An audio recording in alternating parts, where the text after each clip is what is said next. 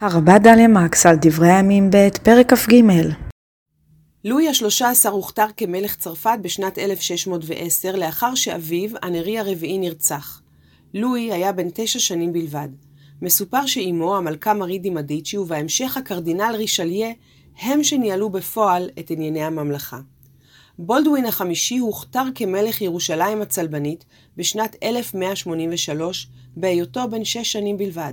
הטקס התקיים בכנסיית הקבר בירושלים, ולאחריו נישא המלך ילד על כפיים בתהלוכה, כדי שתושבי העיר יוכלו לחזות במלכם החדש. עד מותו, שלוש שנים לאחר מכן, והוא בן תשע שנים בלבד, מלך בולדווין תחת פיקוחו של ריימונד השלישי, רוזן טריפולי. אלה הם רק שניים מתוך מקרים רבים שבהם הוכתר למלך ילד רך, ובעצם הוא שימש בובה לאנשים החזקים סביבו. האנשים האלה השתמשו בו ככיסוי לגיטימי לסדר היום הפוליטי, הדתי והאזרחי שלהם. וגם כאן, בפרקנו, ילד מלך, תינוק שהוצל מטבח, שריד אחרון לבית דוד. במשך שש שנים הוסתר התינוק יואש או יהואש בן אחזיהו, ובשנה השביעית התחזק יהוידע.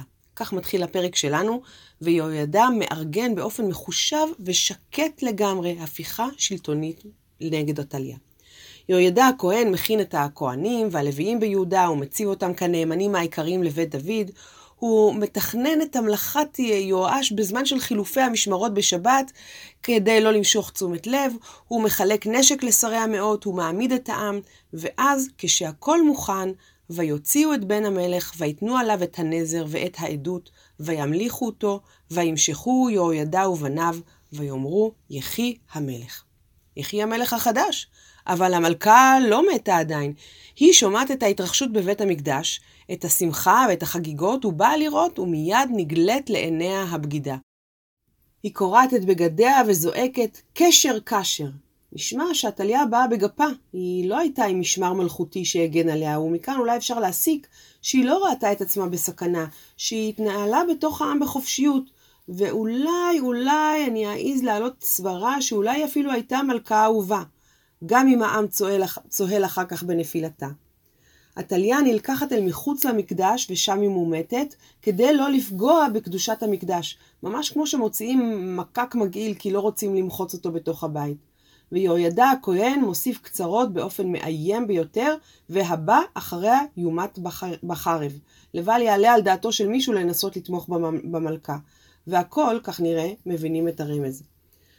הפרקים האלה שאנחנו קוראים עכשיו בדברי הימים ב', הפרקים רוויי התככים והאימה, הם עונג צרוף לכל חובבי סוגת סיפורי בתי המלוכה. הסדרות, הספרים, על כל מה שקשור בהם, האינטריגות, העורמה, הגינונים שאינם חושפים את אכזריותו של הקשר. ואני שואלת את עצמי, מה נורא יותר? מה מזוויע יותר? פורעים, רצחנים וחמומי מוח שתוקפים בכל כלי שבא לידם ופוגעים, או רוצחים שפועלים באופן מחושב וקר רוח. מה מפחיד יותר, הטבח האלים שביצע יהוא, או מעשיו הקרים והמחושבים והמתוכננים של יהוידע? ונדמה לי שדווקא הפעולה הכל כך ממוקדת מטרה של יהוידע הכהן, השקט, הסבלני, זה שהחזיק כמו באינקובטור קטן ילד שאותו הוא הולך להמליך, שאותו גם הוא ינהל בהמשך, מפחיד אותי במיוחד. אולי אפילו יותר מאשר רעמות הפורעים ברגשם. יש משהו מצמרר דווקא בחיסול הכירורגי והמדויק הזה של עתליה. ויושיבו את המלך על כיסא הממלכה, נאמר, וישמחו כל עם הארץ, והעיר שקטה, ואת עתליהו המיתו בחרב. סוף טוב הכל טוב? עוד נראה, ובכל אופן, לצד ההערכה הרבה שיש לרכוש ליהוידע הכהן על הצלת התינוק הקטן, על הצלתו של יהואש, נותרת תחושה לא נעימה של השימוש בו כבובה, כבבובה פוליטית לצרכיו שלו. יהיה לזה מחיר, אבל על כך בפרק הבא.